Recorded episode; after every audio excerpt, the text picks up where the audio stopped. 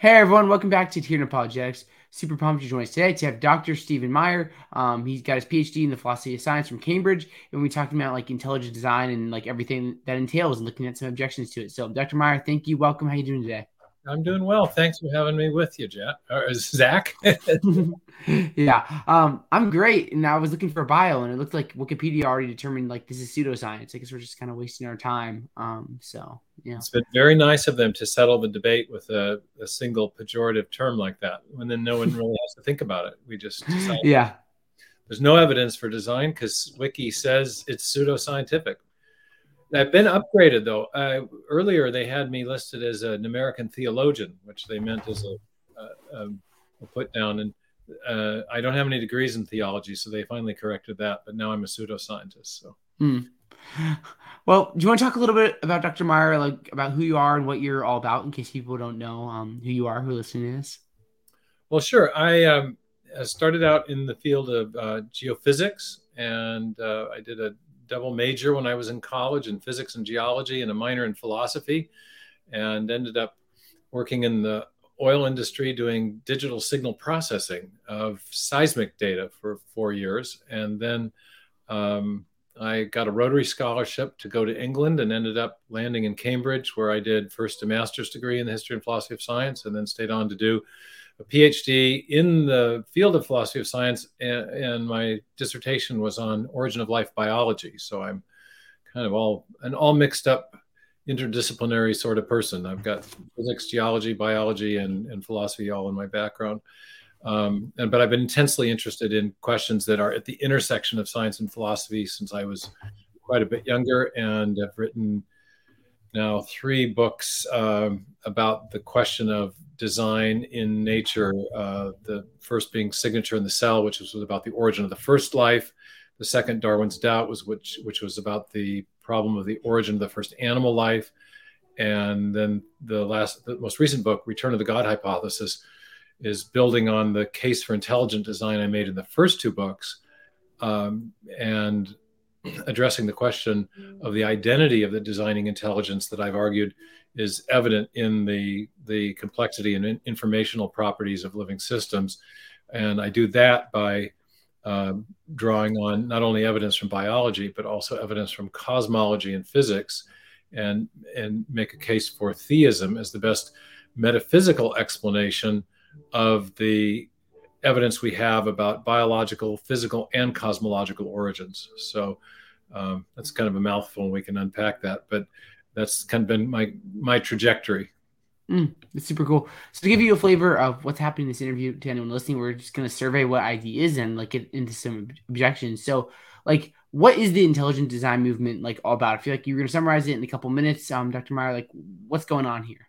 Well, it's about advancing the case for intelligent design and using intelligent design as a guide to discovery in science. So it has a it's two pronged in that sense. Um, and the the idea of intelligent design is the or the theory of intelligent design asserts that there are certain features of biological systems and of the universe of life and the universe that are best explained by the action of a designing mind as opposed to an undirected or unguided process such as in the biological realm natural selection acting on random variation so it's the idea that intelligent agency provides the best explanation of certain detectable features in nature.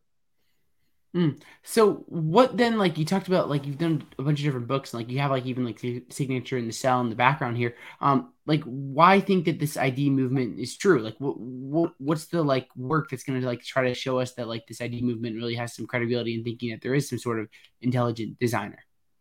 Well, it, the the art the the reason to think it's true is that the evidence for intelligent design is best explained by the activity of the designing intelligence and the arguments that I've made in my books have been to that effect. I've used I use a method of reasoning that's common in science and especially in the historical sciences. It's called the method of inference to the best explanation. Happens to be the same method that Darwin used in the origin of species.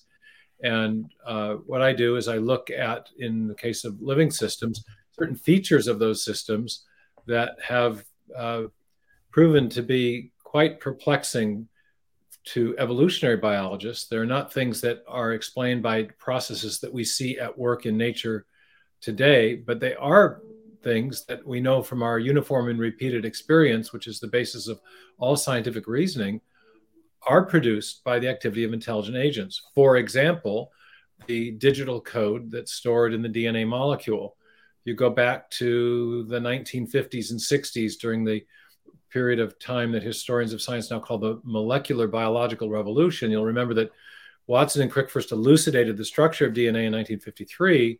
And then in 1958, uh, Francis Crick, working on his own, um, formulated something called the sequence hypothesis, where he proposed that the, the four uh, subunits, the four different types of chemical subunits that run up and down the spine of the double helix, the DNA double helix, uh, are functioning like alphabetic characters in a written language or digital characters like the zeros and ones in a section of software code. Um, and the, the information bearing properties of DNA were then confirmed by a series of extraordinary experiments over the next seven, seven years as uh, molecular biologists worked out what's now called the gene expression system or the system for protein synthesis.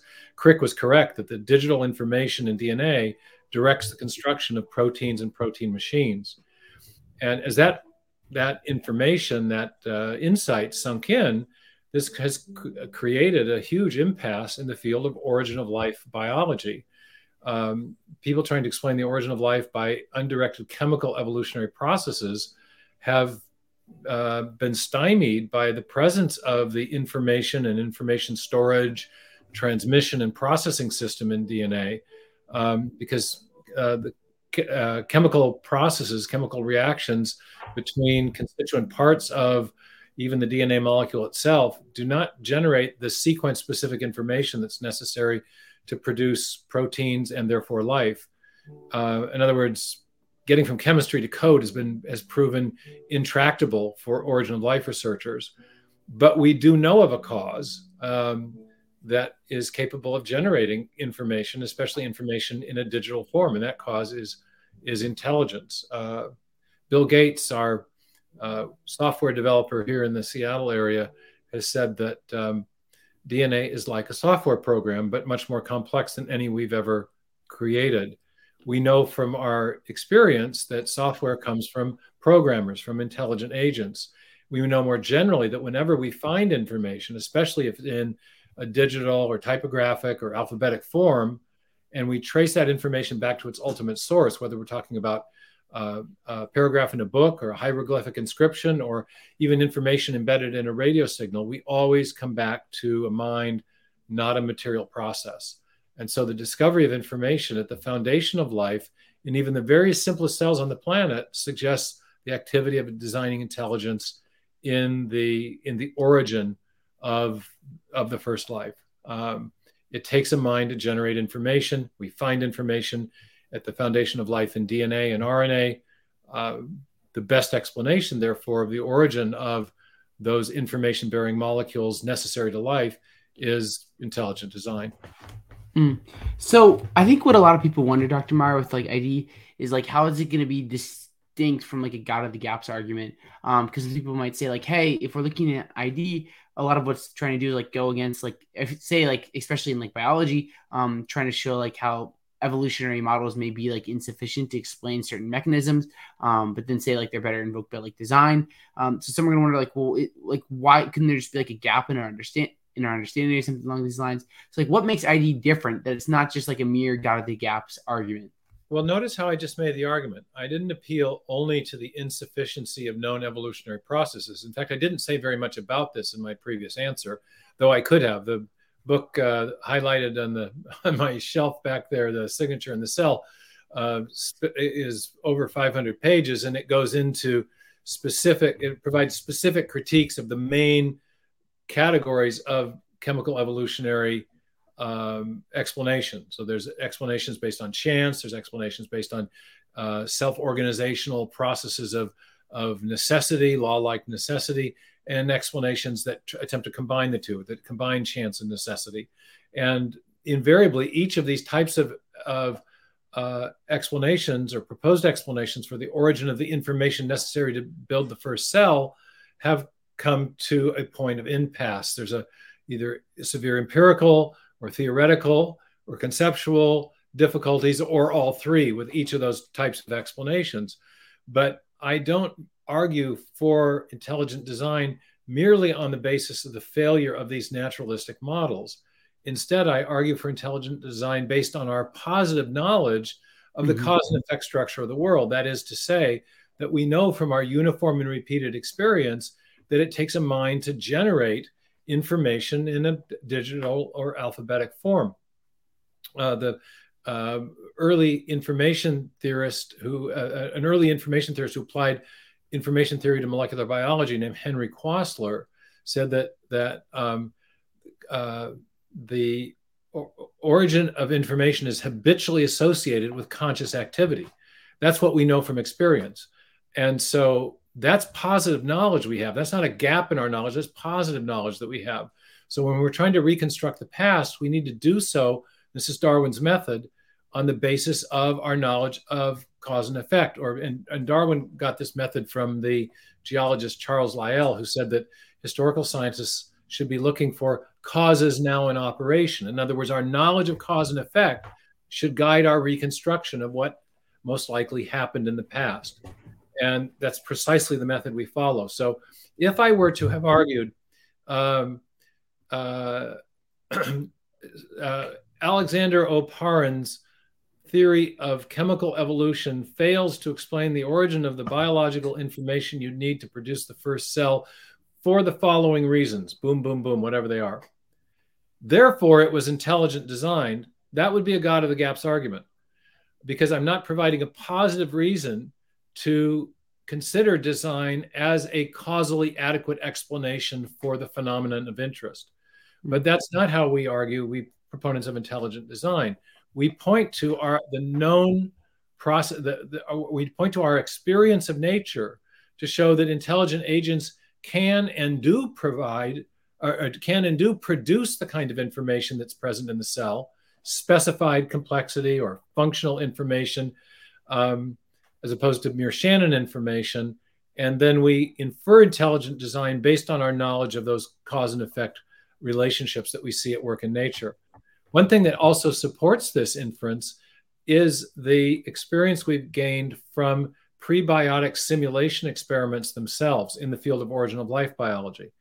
Invariably, what happens in those experiments, the experiments are designed to simulate what happened on the early Earth. So they're using this historical scientific method. So you, the idea is the scientist puts together some brew of chemicals in the laboratory and hopes that those that combination of chemicals under certain conditions will produce some biologically relevant uh, subunits or monomers or or uh, uh, parts of a cell. Um, unfortunately, what is invariably the case is that uh, in order to move those experiments in a life friendly direction, to get an outcome that is life relevant, invariably the investigator has to manipulate the experiment to a very high degree. Uh, the the uh, prebiotic simulation experimenter will uh, purchase uh, highly refined chemical reagents. He'll introduce them at particular times, in particular measures, in particular combinations with other purified chemicals. He'll remove um, uh, the unwanted um, byproducts of those reactions to prevent interfering cross reactions. At every point in the along the way, there's intelligent intervention is necessary to move in a life-friendly direction, and that I think actually helps us understand why the inference to intelligent design makes so much sense because those those experiments are designed to simulate what would be necessary on the early earth to produce life? If invariably you need an intelligent an intervention of an intelligent agent to move things in a life friendly direction you're you have to ask what are you simulating? I think you're simulating what we know from other realms of experience which is that it takes a mind it takes an intelligence to generate information. And in fact every time the prebiotic experimenter is saying i want this outcome not that. I want this chemical not that he or she is introducing a bit or more of information because information in the theoretical sense relates to this idea of the exclusion of some possibilities and the election of others. Every time you exclude a zero and elect a one, you've imparted a bit of information into your into your system if you're in working with digital code. And so those interventions, that investigator interference, involves the in, input of information into a physical system, and it's coming from an intelligence, and that, that that's therefore evidence of the causal powers, the causal adequacy of intelligent agents to produce biologically relevant uh, information or complexity. So again, that's that's positive knowledge, not a gap in our knowledge that we're using to infer to intelligent design. So the intelligent design argument is not an argument from ignorance, but an inference to the best explanation. I am mm-hmm. I, in quite a bit more detail in the uh, in Signature in the Cell and in the more recent book, Return of the God Hypothesis. You can see logically uh, that the, the two forms of inference are very different. One is an informal fallacy. The other is the way science works. Mm. Yeah, I think that's super helpful, um, Dr. Martin, thinking about this, looking at ideas like you're talking about how like we're looking at like different like biological mechanisms. We have these things that like require like like intentional like agency to like move forward. Like it's not just like mere like um thinking about like a god of the gaps of like maybe like why lightning strikes given like the weather process where there, there is some sort of like explanation that we don't need to like put in like intentional agency into that. Whereas with like id like you're saying like hey we have these mechanisms like they, they do require like intentional agency to get from like point a to point b. Is that is that right? Well right. The uh, if you if you in, if you can't accomplish a successful simulation of the production of even the building blocks of life without the without the intervention of a mind at multiple steps along the way. And this is known as the problem of investigator interference in, in prebiotic simulation experiments. Then uh, i think nature is, is talking back. Nature's telling us something.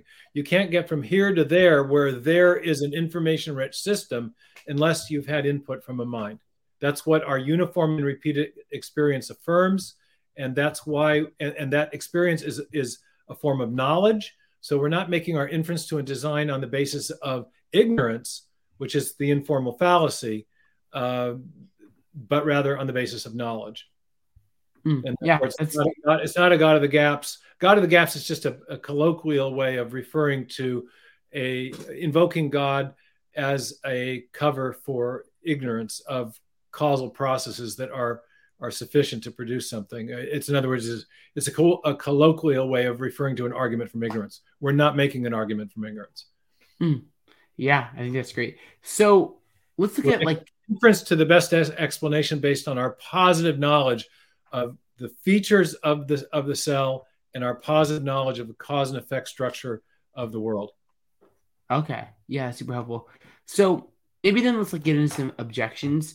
Um, so one thing I wonder is like we we could invoke the like the idea like yeah there is some designer, but then there's this question of like like what on earth like why would a designer be interested in like designing parts of biology? Um, like I was reading your book, um, it was Darwin's Doubt, and I was thinking about this. I was like, okay, so like we can make a good case for design, right? Like you can look at things that seem to require intentional agency, but then you wonder like if there is this like intelligent designer um like why on earth is it interested in like seemingly like these intricate parts of like biological systems? Um because surely like you don't want to say like every single part of biology demands like intelligent design but like there are these parts. Like why these parts rather than other parts? Um and, like trying to think through that. Like what do you think about like wondering about like why would the designer be interested in like designing these parts of biology?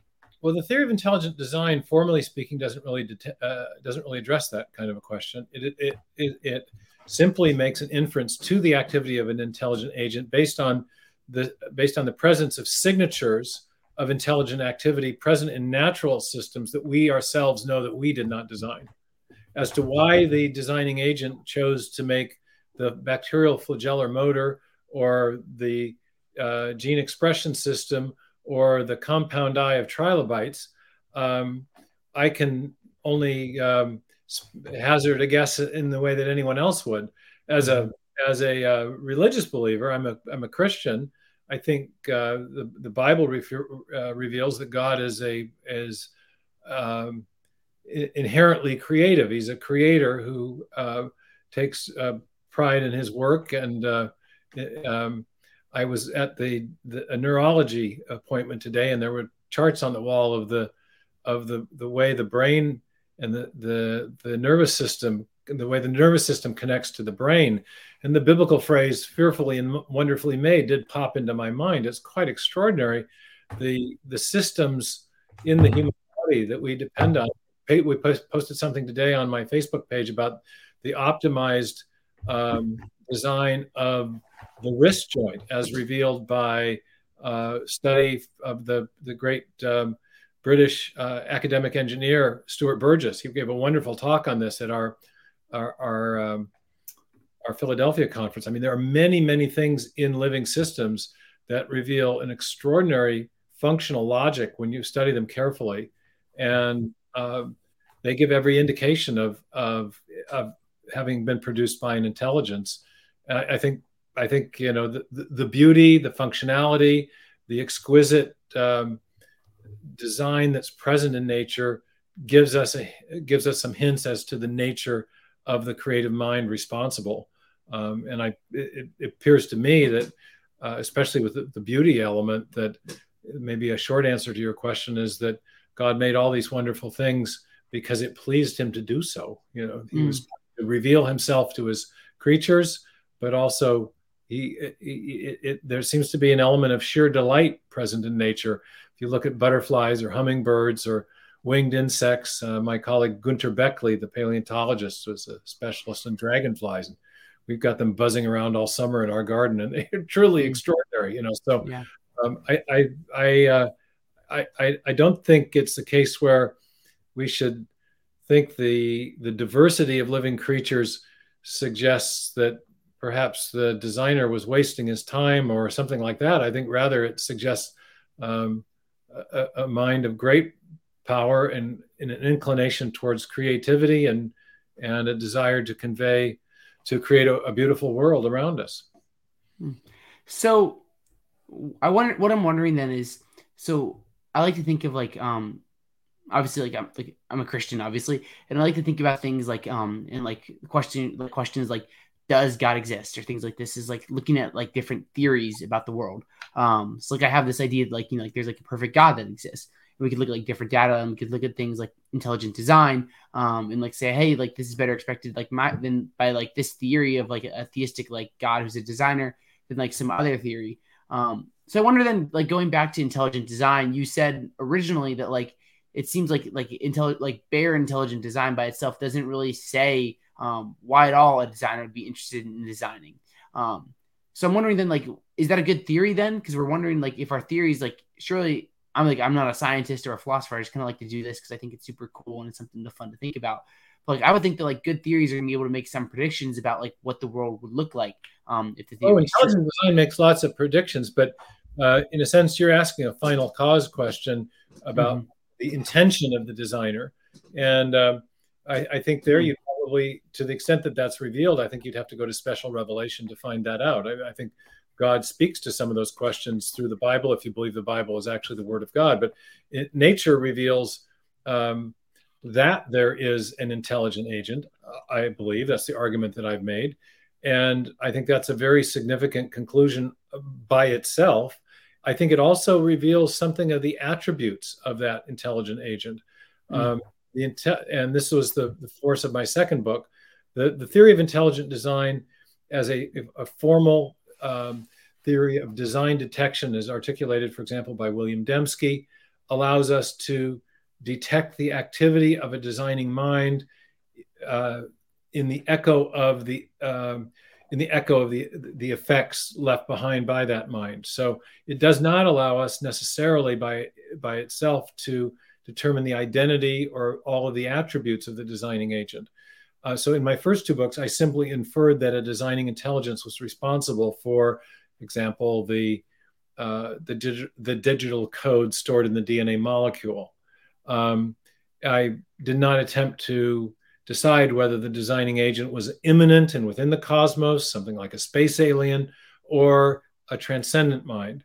I obviously favor the latter hypothesis. And in my last, my latest book, I look at other evidence besides the biological evidence to suggest that the best overall inference is not just to a designer of an unspecified kind, or still less to a designer that is um, you know, lives on another planet or something, but rather to a designer that has the attributes that traditional theists have ascribed to God, a, tra- a transcendent form of intelligence who is also active in the creation. And there I brought in the evidence from cosmology and physics to help make that case. Clearly, no being within the cosmos could be responsible for the fine tuning of the laws of physics and the initial conditions of the physical world that have made life possible down the timeline. Um, is, is similarly, no no alien on another planet could be responsible for the the creation of the universe itself.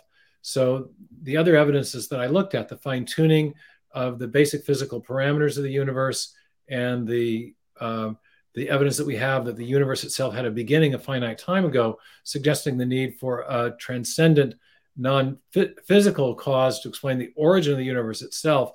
I think those evidences, uh, coupled with the evidence of design we have in biology, suggest theism is the best overall explanation when we look at competing worldviews. Um, so that's the kind of the argument of the of the new book.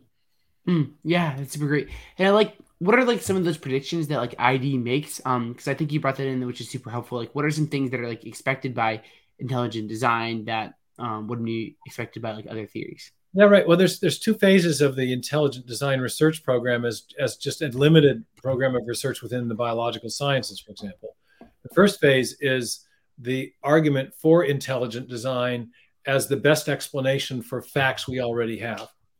And that's the kind of argument that I made in Signature in the Cell. It's kind of argument that Michael Behe made in Darwin's Black Box.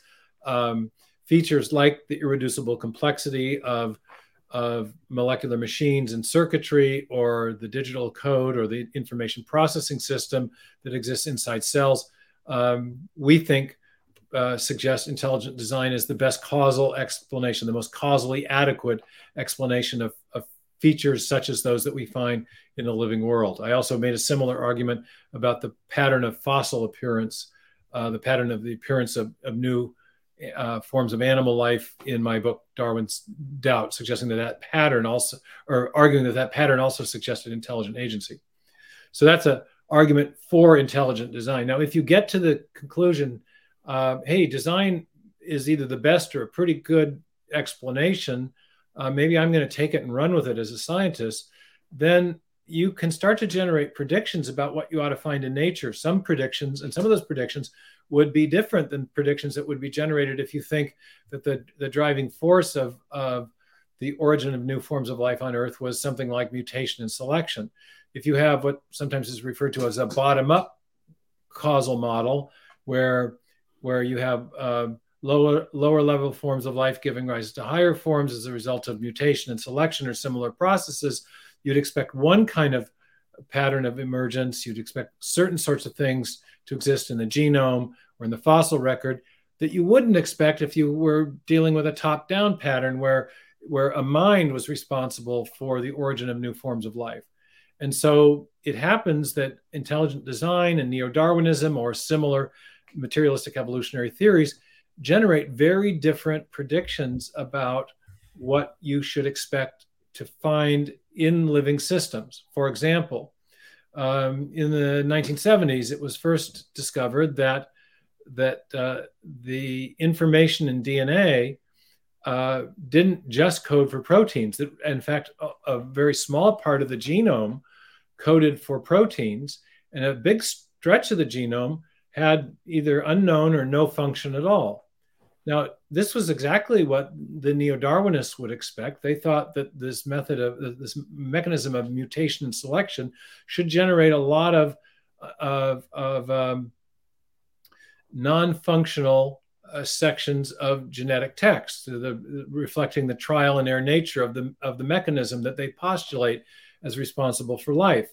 So when they saw that DNA only co- only three percent of the DNA coded for proteins and the rest didn't, they assumed that the rest of it was junk because that was a, a direct prediction of their model and they thought they'd stumbled onto confirmation of it. Uh, but the ID people starting in the 1990s said, well, you know, we accept that mutations are real processes, so we'd expect to see an accumulation of some random non functional elements in the genome. but not 97%. Uh, we don't think that the signal would would dwarf the noise if, uh, rather, the noise would dwarf the signal if this was actually an intelligently designed system. So we predict that uh, that junk DNA is going to turn out to be importantly functional. And in the 90s, Dean Kenyon uh, made that prediction, an ID proponent. Um, William Dembski made that uh, pr- prediction. Forrest Mims made that prediction, all ID proponents. And someone who was moving towards the ID position, Richard Sternberg, was also thinking along these lines and ended up doing some of the first important work with the um, uh, James Shapiro, the cell biologist from the University of Chicago, showing that uh, key elements of that those non-coding regions were in fact functional.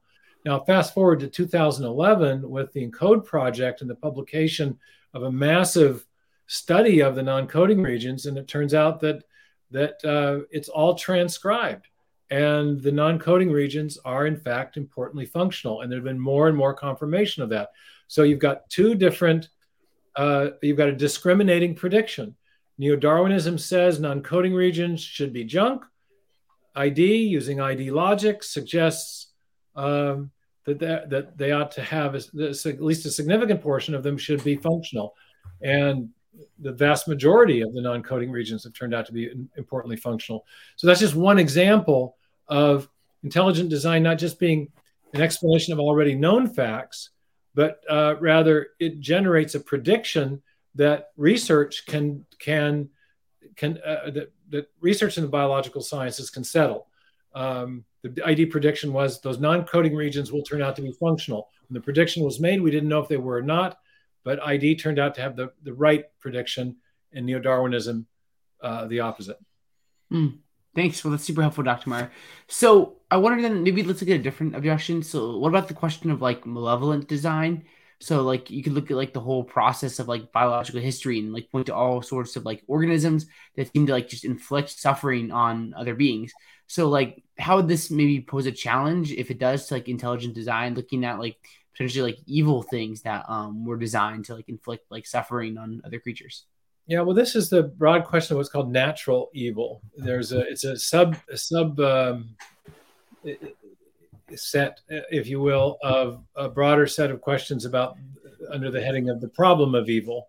And I think the problem of, of evil, at least the problem of human evil, has been uh, well answered going back all the way to St. Augustine with the idea that uh, that God allows um, humans to commit heinous acts because the consequence of not allowing them would be creating robots who didn't have free will and were therefore incapable of uh, genuine love, affection, or choice.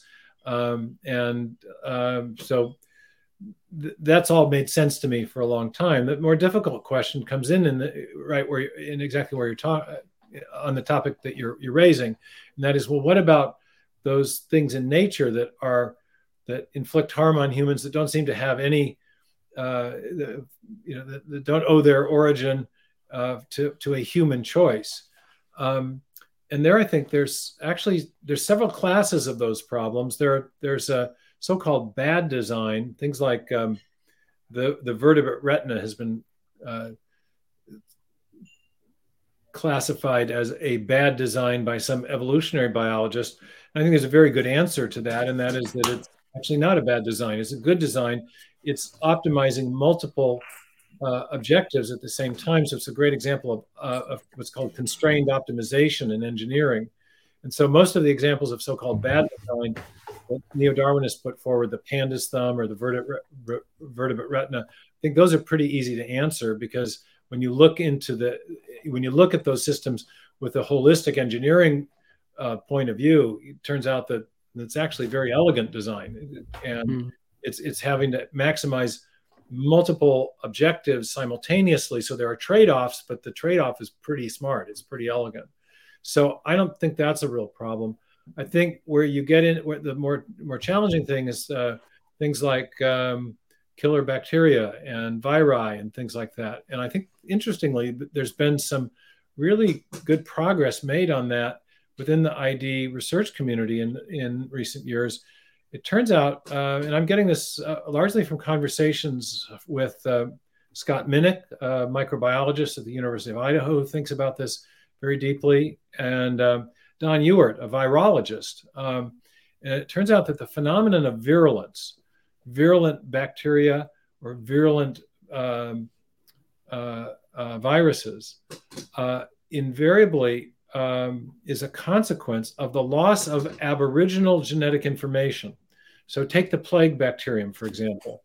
I was fortunate enough to hear a lecture by Scott Minnich on the natural history of the plague, showing how this bacterium was um, a consequence that, that, killed so many people in the Middle Ages. Mm-hmm. The plague was was um, arose as the result of four discernible mutations uh, in an in an aboriginal uh, bacterial species that was not harmful to humans. And these mutations could actually be identified and tracked, you know, using um, historical phylogenetic techniques. And so it's very interesting uh, moral that arises. The original system that was designed was not harmful to humans. The Darwinian mechanism the, which the Darwinists attribute to which the Darwinists attribute creativity was actually responsible for a degradation of that that original and harmless, indeed good design, uh, turning the the organism into something that was that was pathogenic and, and harmful. And so there's a kind of um, uh, an interesting juxtaposition here where neo Darwinism attributes creativity to the process of mutation and selection. Instead, we see in nature that, na- that natural selection and random mutation often degrade designs in ways that cause the resulting organisms to be harmful to humans. Now, if I were just a design proponent, and that also, as I mentioned, a, a, a Christian, um, the fact of natural evil of that kind might be puzzling. But eh, because I also have a, a broader biblical worldview, it's not it's not surprising at all. In fact, it confirms a kind of prediction about nature that you could derive from from the biblical text. We learn learn in the Bible that there is there should be evidence of good design, um, the book of Romans tells us that, um, that, that from the things that are made, we can see the wisdom and the power of God manifest in nature. That's pretty awesome. We do. We see evidence of good design. But that same book also tells us that the creation is in bondage to decay, that there are processes at work that are degrading the original uh, design. And, and those processes, interestingly, are degrading information as they do that. So we argue that information points to the need for intelligence, and natural processes degrade information. That's exactly what we see. And as a biblical design theorist, I would predict, I would expect to see both evidence of aboriginal design that's good, but also uh, subsequent decay that may be harmful to humans. That nature itself is in bondage to decay in a way that that that should that does cause us um, does cause us harm. So that's basically my take on it. I, I, have a long footnote about all this at the end of chapter 14 of my new book, Return to the God Hypothesis. And I refer to some of this recent research that's been done in microbiology about the way in which um, mutational processes are uh, have uh, degrade information to our detriment um, as far as generating um, nasty bugs and viruses. Mm. Well, thanks, Dr. Meyer. That's that's super helpful. So maybe like one last thing to kind of close up here is wondering like, do all ID arguments like lead to God? Like this is one of the things like when I um have understood intelligent design, it's really hard for me to get away from the idea like this is like a theistic argument. I know like um it's not, but for me like I get that impression. I'm like, well, it just seems like this is like like a theistic argument, like we could like argue for God. Um, so like, do all ID arguments like do they lead to God? Like, is there a way out? Like, you could be an ID theorist and like not believe in like like a theistic God. Well, there, there are ID theorists who who don't uh, who aren't theists, um, but the um, I think the answer is yes. ID not or no, not all ID arguments lead directly to God. They lead in a penultimate sense to the conclusion of a designing intelligence of some kind. Um, what I've done is complement basic ID arguments with both um, arguments from physics and cosmology and some philosophical reasoning to to uh, make the case that the the best ID hypothesis is a theistic one. So I think you can take the argument in two stages. Um, is there evidence for an intelligent agency of some kind? Yes or no. Uh, we've made the case that there's a lot of a lot of such evidence in biology and in physics. Uh, but then there's the next, the second order question. Well, who is or the the designing intelligence responsible for that evidence? Is it a space alien? Is it a deistic God? Is it a pantheistic notion of God? Is it a theistic notion of God? What's the best overall explanation? And mm. in the new book, I argue that theism actually provides the best overall explanation. That we have evidence of design after the beginning of the universe that can be explained by either an immanent intelligence, aka, aka a space alien, or a transcendent intelligence, aka God. But then we have additional evidence for the creation and design of the universe as, as a whole that re- really requires a transcendent intelligence that can affect the whole of the universe and bring the whole of the universe into existence. No being within the cosmos can do that. Therefore, uh, uh, an immanent intelligence is not a causally adequate explanation of the whole ensemble of evidence we have. Similarly, deism might explain the origin of the universe and its fine tuning from the beginning, but it doesn't do a good job of explaining infusions of information into our biosphere long after the beginning, because the deistic creator, by definition, only acts at the beginning of the universe.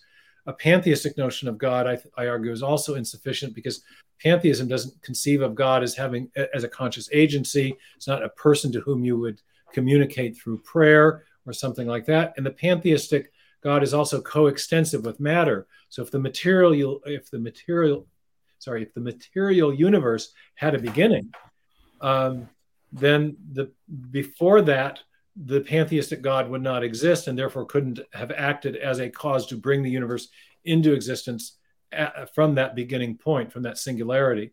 Uh, similarly, the pantheistic creator not having a mind or pantheistic God not having a mind uh, can't explain fine tuning or or the presence of information in biological systems. So I kind of do a uh, use the method of inference to the best explanation and examine the competing metaphysical hypotheses or worldviews to see which b- best explains the three key facts that we now have about biological and cosmological origins. The universe had a beginning, it's been finely tuned from the beginning, and there have been big infusions of information into our biosphere and our solar system since the beginning, suggesting a creator who is active and transcendent and very intelligent. Mm. Yeah, I like that. That's super great, Dr. Meyer. And yeah, there's a lot of great things here that we've thought about. Um, and I don't have too much else that I'm like really itching to talk about here. Um, anything else you want to say? Like any other topics you want to bring up or anything yeah, you want to say? Just kind of fun thing that's been uh, on my mind lately, and that is um, I discovered recently. I have we have a supporter who gave us a, a, a copy of a of a a classical, a, a, an old book. It's called "The mm-hmm. Wisdom of God Manifested in the in the Wisdom of God Manifested in Creation." Yeah, and it was written by John Ray. And I've recently been learning more about John Ray. It turns out that John Ray was the um, uh, uh kind of pioneer in in anatomy and physiology and botany, mm-hmm. and developed the the precursor to the Linnaean classification system that we still use today. He huh. was a uh, the, he's regarded as the founder of, of, of natural history in, in British science. But he's also the founder of natural theology, the idea that nature points to God. In his book, The Wisdom of God Manifested in Creation, um, manifested in the works of creation, is, is really the first and classic work of British natural theology. Uh, in addition, it turns out that John Ray was the uh, tutor of Isaac Barrow, who, who proved the first theorem of the calculus, and who then tutored Newton, who developed the full integral calculus. Huh. So there's amazing pedigree there. John Ray, Isaac Barrow to Newton, one was the tutor of the next, and then and then Newton, in his general scholium to the Principia, his epilogue to his great work on universal gravitation, extends that natural theological tradition and makes an exquisitely beautiful, elegant design argument uh, based on the fine tuning of the configuration of the planets in the solar system, where he says this most beautiful system of sun, planets, and comets could only proceed from the counsel and dominion of an intelligent and powerful being. This is Newton in, in the, arguably the greatest work of physics ever written. And so you have this, this tradition of what's called British or English natural theology. It also then an, another figure in that is, is James Clerk Maxwell, who comes in the 19th century. Um, and so all of these guys were, uh, you know, this this idea idea that we've been developing in the last 30 years has a deep pedigree in Western science, and we're in a sense recovering the thinking of the people who made science possible in the first place. And for me, one final twist is that I only recently learned that John Ray was a member of the same Cambridge College where, that I attended, which was St. Catharine's. Huh. So uh, to me, that was kind of a cool thing to learn because a little coming full circle. We're we're just rediscovering what these uh, ancient masters already knew. Yeah, that is super cool thinking about John Rice. Is he would he be like one of the first like ID theorists? Then you think like one of absolutely. the originators? Yeah, absolutely. I mean, you also have in Cambridge uh, a little bit after Newton. Uh, you've got you've got William Paley, the the English divine. He was a John Ray was a scientist. Uh, Robert Boyle was a scientist. Newton was a scientist. Barrow was a mathematician. But you also had theologians who studied nature carefully and made these design arguments. And that and William Paley was one of those. Darwin, though he ended up breaking with Paley and uh, arguing the opposite point of view, said that during his time in Cambridge as, a, as an undergraduate, as a student, the only thing that he was fascinated with with Paley's work, and that the only thing that he thought was really valuable about his Cambridge education was was reading William Paley. So hmm. um, he was a, a, very significant figure as well. And I think that that tradition, I, th- I think what has happened with uh, work uh, with contemporary work on intelligent design, especially with theorists like William Dembski, I think we've been able to advance, make, break new ground in understanding what is it about a system that justifies an inference to intelligence. And whereas I think earlier scientists had largely intuitive uh, kind of ideas about that, Dembski's been able to make explicit a very rigorous method of design detection and I think that's allowed the modern intelligent design research community or movement to advance these ancient arguments and to break new ground and to make them even more rigorous. So I think that's an exciting aspect of what's happening today. It's a, a, a it's a resuscitation of the the, the natural theological um, perspective with a bit more scientific rigor than even these great scientists of, of yesterday were able to to advance. Mm. I, and well, I do Dembski in particular with a lot of that advance because it, the, what he addressed in the design inference was a, a, very ancient question that goes all the way back to the Greeks. You find Cicero making design arguments in the Romans. You find, uh, uh, you know, Aristotle and Plato were interested in these questions. You find it in the Middle Ages, um, the interest in design um, and design arguments. Aquinas made design arguments. Uh, you find it all throughout the scientific revolution. You find it you, interestingly. I just found an amazing passage in James Clerk Maxwell, who was one of the top three physicists of all time, and he was a proponent of design um, and design reasoning. But I think I think of all those figures, I think Dembski broke broke new ground, and, and has enabled us to, to identify the, the the two features when present together uh, that allow us to reliably detect the activity of intelligence. And he calls those, of course, specification and small probability. Hmm. Well, Dr. Meyer, this has been such a great interview, and I feel like there's a lot that we covered here and a lot to chew on and think about. Um, so, like, where would you recommend people could like follow you, follow you, connect with you, things like that? It's awfully kind of you to ask, Zach. Uh, people can go to my website for the new book, Return of the God Hypothesis.com. Uh, that will you can navigate from there to the websites of, of my other books or to Discovery, or uh, there's a YouTube channel apparently. I've been kind of drug kicking and screaming into the 20th century with social mm-hmm. media by my assistant Andrew McDermott, who's a social media wizard. So we've got a Facebook page. I've got a Facebook page. I do. Um, I try not to post dorky personal stuff, but um, in fact, today we posted something about this uh, lecture about the optimization of the of the wrist joint by by Stuart Burgess. We'll have something coming up about quantum cosmology. We put stuff up, up about everything on the Facebook page at I think it's Dr. Stephen C. Meyer at or Facebook. But we've also got the return of the God hypothesis.com. That's a great website from which you can navigate to other websites and, and lots of ID content. We've got playlists, for example, of, uh, of animations of the molecular machines. We've got uh, playlists of debates that I've done. So if you're into this issue, there's a wealth of content and you can get from my webpage to Michael Behe's webpage or David Berlinski's webpage or we have a, a whole what do they call it uh, uh, ecosystem of uh, web-based content on intelligent design that's pretty awesome. Mm. The other thing people might look at uh, really fun videos uh, called Science Uprising, uh, and you might just Google those and find a few of those, including one that we did on this whole question of the origin of information and DNA. Mm.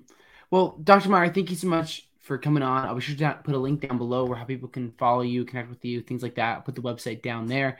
And yeah, that's it for today. Thank you everyone for tuning in to Team Apologetics. If you're new, I always encourage you to like, subscribe, all that fun stuff. And if you value our content, um, go over and become a patron at patreon.com slash Apologetics. That's it for today. Um, we'll catch you next time and God bless.